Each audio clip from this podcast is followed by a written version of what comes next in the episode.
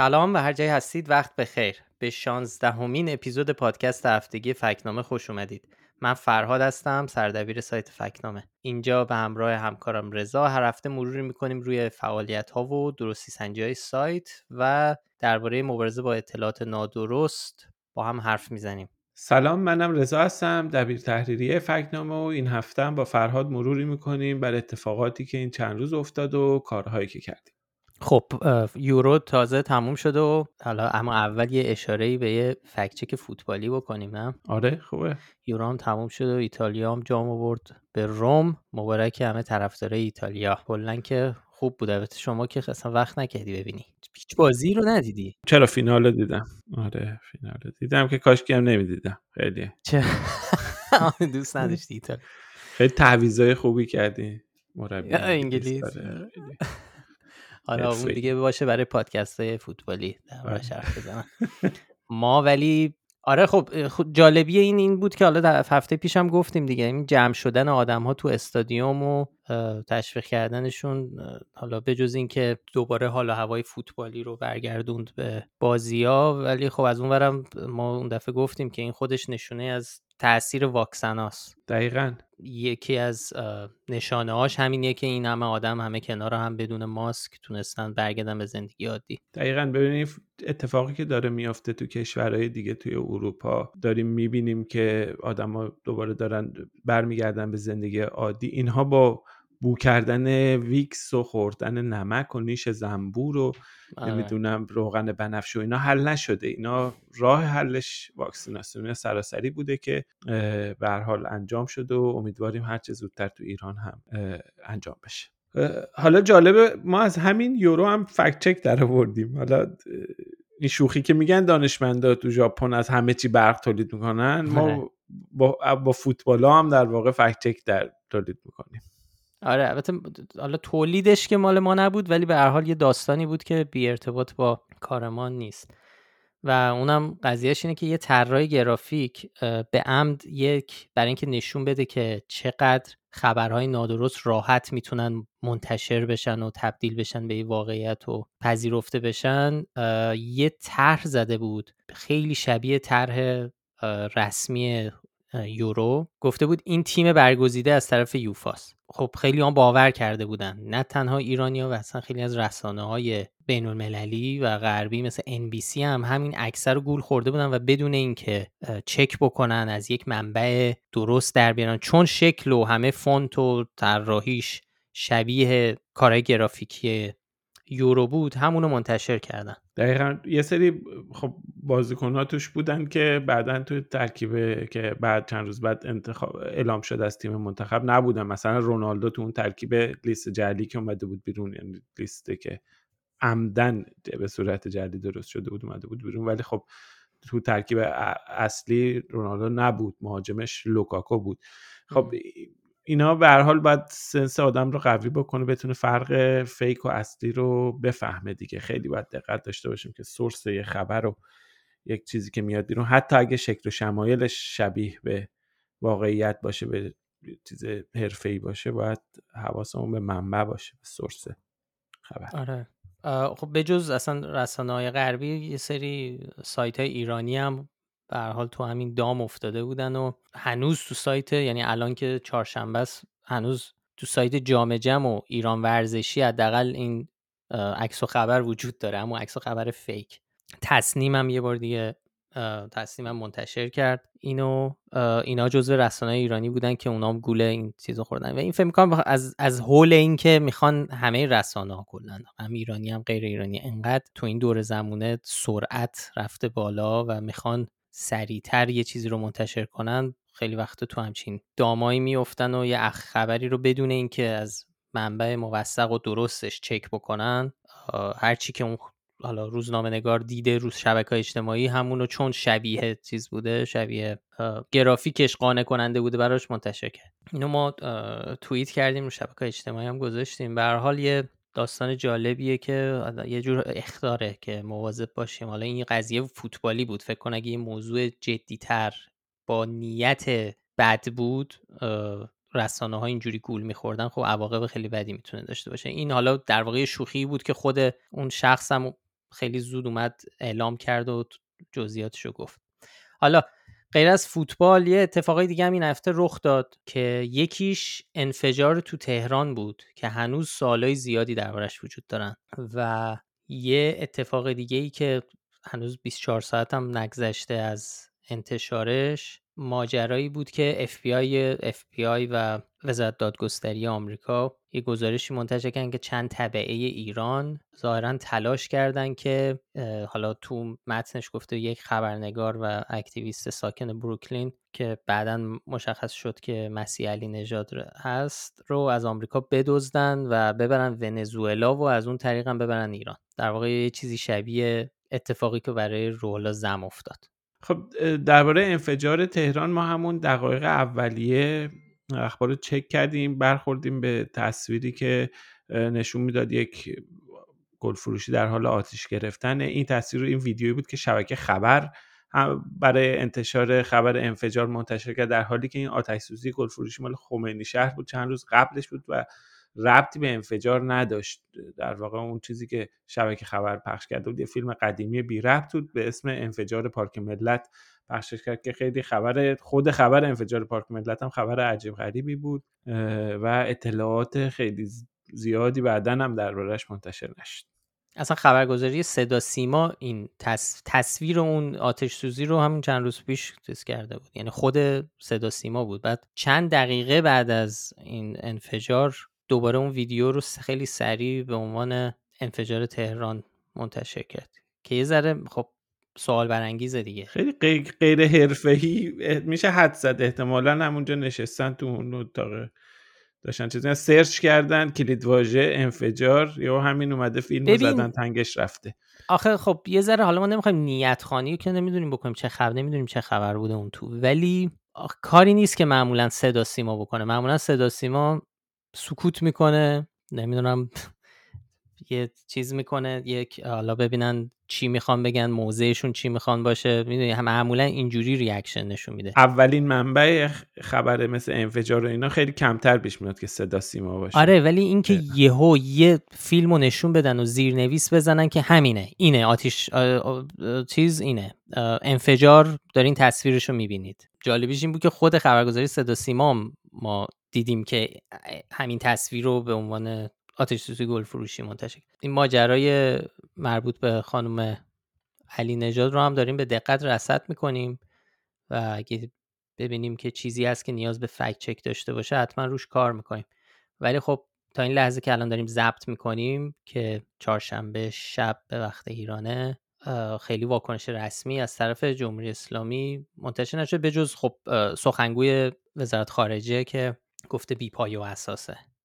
بحث رو بودن مسیح علی نژاد. این یه مرور کوتاه بود به همین اتفاقات مهم این هفته. بریم سراغ فکت چک هایی که انجام دادیم. و اولا با ادعای مرگبار بودن واکسن فایزر شروع کنیم که بهش نشان شاخدار دادیم.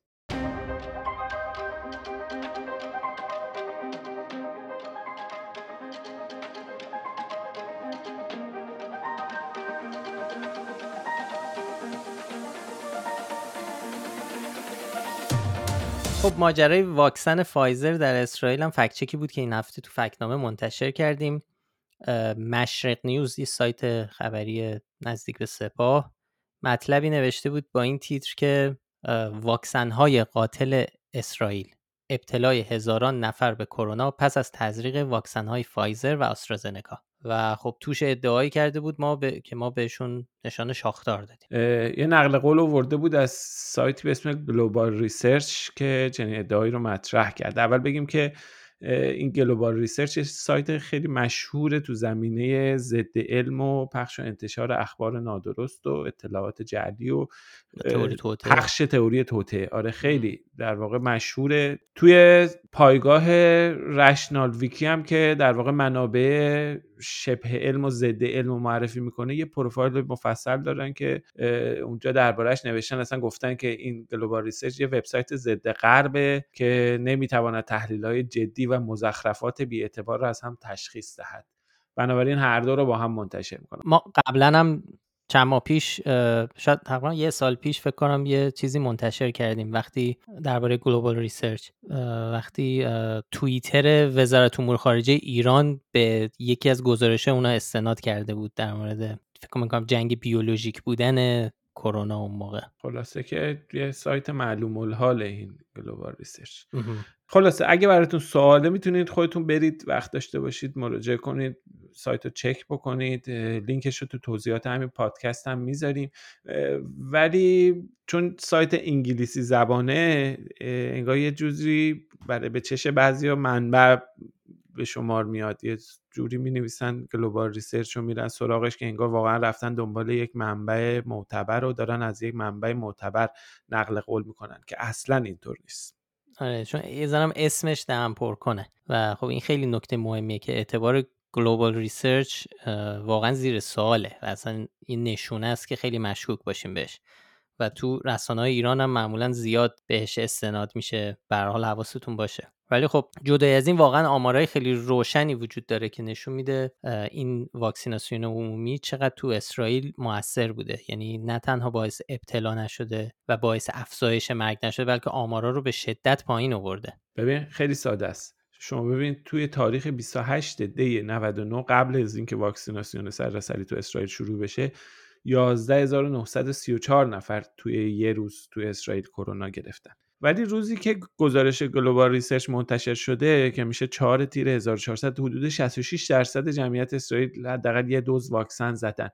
تعداد مبتلایان در این روز حدود 219 نفر بوده. یعنی ما می‌بینیم که آمار از حدود 12 هزار ابتلا روزانه به حدود 200 نفر رسیده. ولی خب اینم باعث نمیشه که جریان ضد واکسن سایت Global Research که تئوری توطئه میبافه و سایت مشرق نیوز که علاقمنده به این انتشار این جور مطالب بیان و ادعا بکنن که واکسن کرونا باعث کشته شدن اسرائیلیا میشه و از این جور دقیقا این خیلی عجیبه و ما هم به همین دلیل بهش نشان شاخدار دادیم. بحث تعصب و اینا هم نیست. نتایج خیلی واضح و روشنه. پیش بینی هم میشه که اوضاع رو بتونن با واکسن کنترل کنن. البته همین دانشمندا و پژوهشگرام این صحبت ها رو بر اساس مطالعات و یافته هایی میگن که تا حالا اتفاق افتاده. مثلا ممکنه تو آینده حالا هر اتفاقی بیفته ولی چیزی که روشنه اینه که نتایج واکسیناسیون عمومی در همه کشورهایی که درصد زیادی از مردمشون رو واکسن زدن مثبت بوده و تاثیر گذاشته و امیدوار کننده بوده و خب هرچند حالا طبعا نگرانی هایی درباره گونه های جدیدی که ممکنه بیاد وجود داره که اون حالا سر جای خودش ولی ربطی به این نداره که بگیم واکسن کرونا کرونای فایزر یا مثلا آسترازنکا باعث مرگ و میر میشن. بله دقیقا میگم هنوز آخرین اظهار نظری که از رهبر جمهوری اسلامی درباره واکسن کرونا فایزر شنیدیم این بود که بهش اعتماد نداره. اینه که ممکنه به هر حال میگم احتمال اینکه اون حرفی که گفته بود واکسن تعبیری که استفاده کرده بود ممنوع از واکسن آمریکایی و انگلیسی خب به هر حال یه سری سایت هایی که نزدیک هستن هوادار آقای خامنه ای هستن اینها خب از اون موقع یه سری مطالب ضد واکسن به خصوص ضد واکسن فایزر و آسترازنکا اینا خیلی علاقه نشون میدن منتشر بکنن. لابلاش هم یه عالم اخبار جعلی می‌ذارن. و اطلاعات نادرست رو پخش می‌کنن به هر حال احتمال اینکه بخواد برای خوشایند و تایید اون حرفی که حرف بی اساسی که چند ماه پیش آقای خامنه ای گفت بخوان در جهت اون باشه به هر حال میشه حد که انتشار این مطالب در راستای چنین کاری باشه. آره دیگه دست به دامن هر چیزی میشن که اون حرف رو تایید کنه. ولی خب حالا بگذاریم ولی این این خبر حالا تنها شاخ داره این هفته. ما نبود یه دونه دیگه هم فکت چک داشتیم که دوباره باز بحث رشد جمعیت و این صحبت ها بود که شما خیلی علاقه داری به این موضوع رضا. آره این دفعه خانم فرشته روح افزا ادعای عجیبی مطرح کرده بود که واقعا شاخ آدم در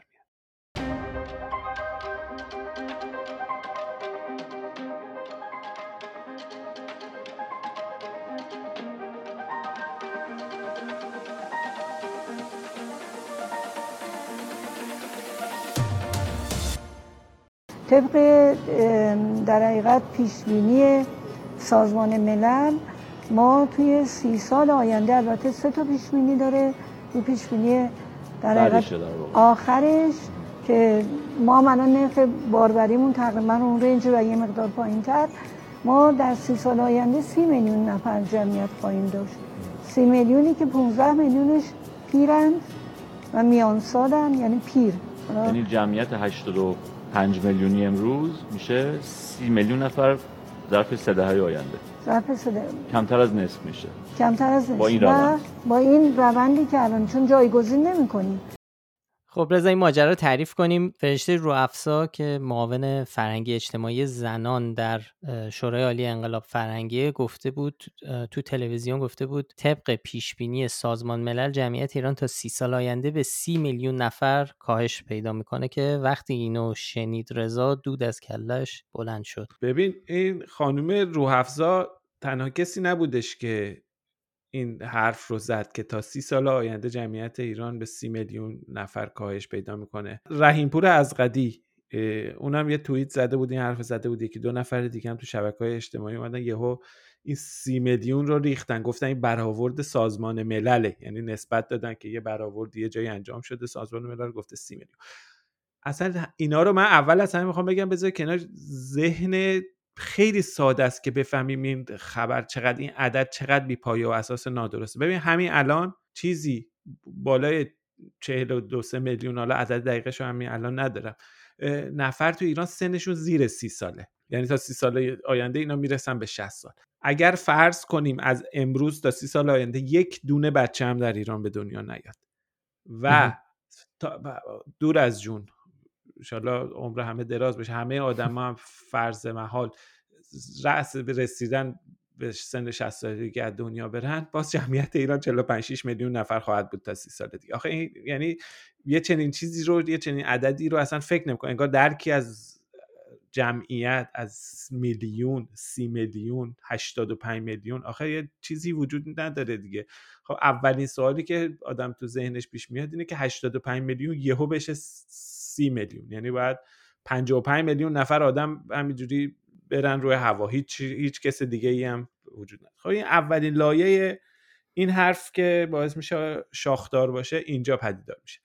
قبل از اونم البته آدمای دیگه ای گفته بودن گفته بودن طبق پیش بینی سازمان ملل 2100 این اتفاق میفته میشه سی میلیون خب این اینم و خیلی ساده است. یه گوگل ساده که یکی بکنه UN population تو در واقع مثلا 2100 2050 اینا رو که بزنی خیلی ساده. میری تو لینک اصلی قشنگ مشخصه. یه عالمه اونجا در واقع جدول وجود داره. رو هر کدوم از اینا کلیک بکنی میری توی صفحه باز میشه. سایت یه فایل اکسل دانلود میشه. جمعیت هست بر اساس نسبت جنسی هست. در بر اساس گروه های مختلف سنی هست. نرخ باروری هست. تمام. سه تا سناریو در کردن. سناریو متوسط سناریوی کاهش جمعیت و سناریوی افزایش جمعیت. یه فرضیاتی دارن این سناریوها و پیش بینی کردن بر اساس این فرضیات خب جمعیت کشورها چه وضعیتی خواهد داشت تا سال 2100 این سی میلیون که قطعا درست نیست. ببینید طبق تمام فرضیاتی که توی برآوردهای سازمان ملل وجود داره در بدترین حالت یعنی کمترین حالت ایران در سال 2050 بیش از 94 میلیون جمعیت خواهد داشت. اگه دیگه خیلی آمار زاد و ولد زیاد بشه جمعیتش 112 میلیون خواهد بود. این که میگن که حالا جمعیت 94 میلیون در صورتیه که کاهش یعنی ما میزان باروری کل یا نرخ باروری تقریبا برسه به نصف چیزی که الان وجود داره. کمتر از نصف چیزی که الان هست بشه. در این صورت می‌رسه به تازه به این عدد. خب یه دونه برآورد مرکز آمار انجام داده. سه تا سناریو داره. اونم همینطور افزایش تثبیت و کاهش نرخ باروری و برای خود کاهش هم دو تا فرضیه در نظر گرفته که کاهش باروری با شیب تند انجام بشه یا شیب کن طبق برآورد مرکز آمار هم تا 1430 در بدترین حالت جمعیت ایران 95 میلیون یعنی تا سال 1430 جمعیت ایران همچنان رو به افزایش خواهد یعنی این برآوردهایی که وجود داره انجام شده. میشه بهشون به عنوان فکت استناد کرد. همه اینها یک اختلاف بسیار بسیار زیاد و قابل توجه با این ادعایی که مطرح میشه دارن تازه فقط هم بحث سی میلیون نیست. توی این ادعای خانم روح افزا بود فامیلیش آره فرشته روح افزا اسم بله. فامیلی ترکیب قشنگی هم داره. این خانم روح افزا میگه که نصف این سی میلیون هم قراره سالمند باشن. خب این حرفم بی حساب و کتابه. یعنی این حرف معلوم نیست از کجا در اومده. کی این رفته این چیزای غلط رو تو شورای عالی انقلاب فرهنگی داده به این افراد؟ و این افراد آیا چرا هیچ کدوم فکر نکردن که این عدد رقم ها از کجا آمده و چی جوری مثلا ممکنه؟ نپرسیدن آقا منبع چی؟ اصلا این چی جوری ممکنه؟ خیلی عجیبه. نه در سال 1430 طبق این برآوردا جمعیت سالمند ایران طبق تعریف رسمی بالای 65 سال بین 19 تا 22 درصد. یعنی اگه ما کاهش نرخ باروری داشته باشیم از اینی که الان هست از سال آمار سال 98 کمتر باشه 19 درصد جمعیت 22 درصد جمعیت سالمند خواهد بود. اگه نرخ باروری همچین ماشاءالله زیاد بشه و بیشتر از این دو برابر این چیزی که الان هست بشه میشه 19 درصد سالمند خواهد. یعنی که این حرفی که نصف خواهد بود و نصف جمعیت سالمند خواهد بود این هم بی اساسه در واقع مجموعه از اتفاقات اظهارات بی اساس نسبت داده میشه تا اینکه نمی‌دونم چرا این کارو می‌کنن به چه شکلیه به چرا به صورت هماهنگ این کارو انجام میدن چه اهدافی رو دنبال می‌کنن. بابا مسئله جمعیت یه مسئله ایران نیست. تو اون برآورده سازمان ملل بقیه کشورها هم بررسی شده. اتفاقا میونه اون کشورها ایران وضعیت خیلی بحرانی هم نداره از نظر نسبت سالمندی و همه اینها. آره اینو میشه یه بار دیگه بگیم. ما قبلا دربارش حرف زدیم تو اپیزودهای قبل ولی اینکه ایران رتبه ایران چون درباره رتبه ایران هم خیلی حرف می‌زدن که ایران میشه جزو کم جمعیت ترین یا مسن ببخشید مسن ترین کشورها در آینده نزدیک؟ گفتن. همین الان چیز بکنی گفتن ایران جز سه کشور پیر میشه جز چهار کشور پیر میشه. آره. پیرترین کشور دنیا میشه. تو سی سال آینده 20 سال آینده 50 سال آینده خیلی از این حرفای عجیب غریب زده شده. آدمای مختلفی هم گفتن. محمد اسماعیل اکبری مشاور وزیر بهداشت بود که بعدا سر دعوای با نمکی و اینها برکنار شد. اون خیلی گفت تو جزو چهار کشور پیر دنیا میشیم تو 20 سی سال آینده. اون در واقع ید طولایی داشت در ارائه این آمار و اینا. نه خیر ایران همینجوری بگیم خیلی وضعیت خیلی در بر اساس این پیش بینی و برآوردهای جمعیتی وضعیت خیلی بدی نداره. در واقع توی مقام اگه بخوایم رده بندی بکنیم بر اساس نسبت جمعیت سالمند به کل جمعیت ایران تقریبا 82 دومین کشور دنیاست. یعنی در اون موقع تو این رده بندی که الان پیش بینی کردن. حتی ترکیه ما جمعیت سالمند نسبت جمعیت سالمندمون بیشتر خواهد. اینا همه در حالیه که همه این آمارها موجوده و در دسترس. این عددا و نسبتهایی که میگن اصلا واقعا شاخ در آره. یعنی اینقدر عجیب غریبه که آدم نمی‌دونه چه جوری واکنششون میده. ولی خب میان و اینو اطلاعات رو پخش می‌کنن. اینکه با چه هدفی پخش می‌کنن چرا پخش می‌کنن و چرا فکر می‌کنن با چه تئوری فکر می‌کنن؟ هرچی عدد پرت و پلاتر بگن ادعای عجیب غریب تر بکنن ممکنه تاثیر بذارن و اینها روی جامعه؟ نمی‌دونم. واقعا من درک نمی‌کنم چرا باید به این شکل بیان اطلاعات غلط رو پخش بکنن. ببین شو... حالا علاوه بر این اطلاعات غلط شواهد و به نظر می‌رسه که یه در واقع کارهای دیگه ای هم دارن انجام میدن. مثلا واقعا مثل که قصد دارن به زور آدما رو ازدواج وادار کنند و بعد از اونم به بچه دار شدن مجبورشون بکنن و ببین مثلا تو همین هفته گذشته ما دیدیم که بحث تهدید مجردها پیش اومده بود می‌گفت بحث این که باید فشار به افراد مجرد رو افزایش بدیم. چرا استخدام می‌کنن خانم های مجرد یا حتی ما دیدیم این هفته رئیس مجلس رفت از سایت همسریابی در واقع که توسط آره یه اپلیکیشن همسریابی که توسط یکی از این در واقع نهادهای زیر نظر رهبری هم بود دیگه. مؤسسه تبیان, آره که این نهاد زیر نظر رهبری که توسط مؤسسه تبیان هم در واقع طراحی شده. از اون رونمایی که به حال عزم جدیه برای اینکه یه تغییری رو به وجود بیارن. ولی در کنار این عزم جدی اون چی که مشخصه اینه که به حال وضعیت عادی نیست شرایط عادی وجود نداره. هم بحث ضرب و زور و اینا رو مطرح می‌کنن هم بحث اطلاعات نادرست. در به حال این مسئله جمعیت مسئله ای که ما فکر می‌کنم حالا حالا ها باش سر کار آره و ما مدت هاست که داریم روی این کار می‌کنیم. یه لینکی می‌ذاریم از در واقع یه مجموعه تمام فکچک ها و مطالبی که منتشر کردیم درباره این بحث جمعیت. به صورت بندی شده می‌تونین همه رو اونجا ببینید. از جمله همین فکچکی که الان دربارش حرف زدیم صرف خانم روحفزا خیلی خب بگذریم از این ماجرای جمعیت. یه فکچک دیگه هم داشتیم درباره رصدخانه و نجوم که ادعایی بود درباره رتبه رصدخانه ملی ایران از نظر بزرگی آینه.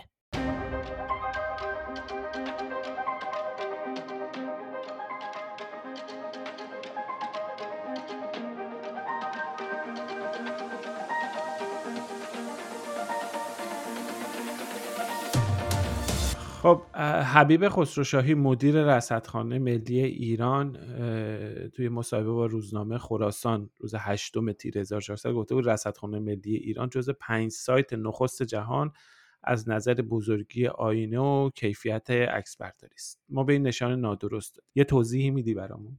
آره حالا یه چیز دیگه هم گفته بود و اونم این که گفته بود صفر تا صد این پروژه هم در داخل و توسط کارشناس داخلی تولید شده. هر دوتا این ادعا اشتباهه. یعنی اونجوری که ما بررسی کردیم این دوتا هر دو نادرسته. یکیش اینه که خب به لحاظ بزرگی آینه و اون عدسی رصدخونه حداقل 41 تلسکوپ بزرگتر از تلسکوپ 340 سانتیمتری ایران روی زمین در حال فعالیت قبلا هم یه جای دیگه هم سورنا ستاری معاون علمی و فناوری روحانی هم گفته بود که این رصدخانه ششمین رصدخانه نیمکره شمالیه. به حال اینم حرف اشتباهیه به خاطر اینکه از این 41 تلسکوپی که گفتم بزرگتر از تلسکوپ ایران 28 تاشون تو نیمکره شمالیه. به لحاظ اینکه حالا اینا تولید داخل و اینا هم هست خب این ادام خلاف واقعیته. چون طبق چیزایی که منتشر شده و در دسترس هست درباره رصدخانه ملی می‌دونیم که حداقل آینه اصلی تلسکوپ ساخت آلمانه. و یه شرکت فنلاندی هم کار سیغلش رو به عهده داشته و که بعد از گذراندن یه پروسه پنج ساله اومد رسیده به کشور. حالا این خیلی خلاصه قضیه بود. ما مطلب مفصلتر درباره این رصدخانه و اطلاعاتی که دربارش هست منتشر کردیم و کلی فکت و اطلاعات جالب جمع آوری کردیم که رو سایت در دسترس خواهد بود. یه بخشش هم این رصدخونه خب یه ردیف بودجه هم داره. از سال ه... توی اینجوری که تو قانون بودجه توی پیوست اول قانون بودجه 1400 هستش اطلاعاتی که هستش میگه که این پروژه از سال 1382 آغاز شده. قرار تاریخ پایانش هم اینطوری که توی بودجه نوشته 1405 یعنی حداقل 5 سال دیگه قرار بودجه بدن که در واقع پایان پیدا بکنه رصدخونه که افتتاح شده. تا الان یعنی در واقع تا سال 96 حدود 8 میلیارد تومن اعتبارات از منابع بودجه عمومی بهش دادن.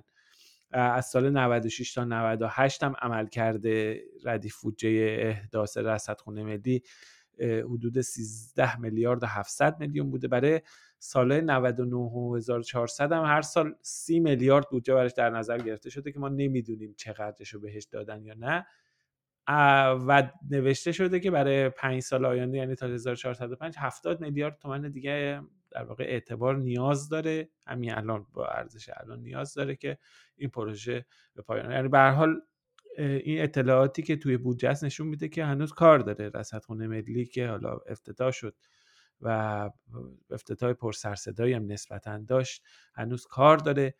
این پروژه ما می‌دونیم یه چیز جالب دیگه است. یکی از این پروژه های مورد علاقه شخص آقای خامنه ایه که خیلی اون موقع مشکل بودجهش رو سال 88 حل کرده. خلاصه میگم به حال اینا اطلاعاتی هستش که ما همینجوری با یه جستجو ساده به دست آوردیم. جای کار داره می‌تونه سوژه گزارش های تحقیقی باشه. روزنامه نگارا برن دنبالش بررسی بیشتر بکنن. به هر حال سوژه هستش که ما اجالتا این بخشش رو فکت چک کردیم. بخش های دیگه ای هم داره که می‌تونه در آینده دنبال بشه.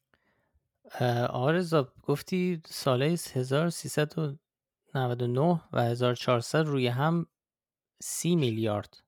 نه هر سال سی میلیارد. در واقع میشه 60 میلیارد. ببخشید اگه اشتباه گفتم. در واقع سی میلیارد برای سال 99 بودجه در نظر گرفته شده. سی آره میلیارد برای 60 میلیارد. اوکی.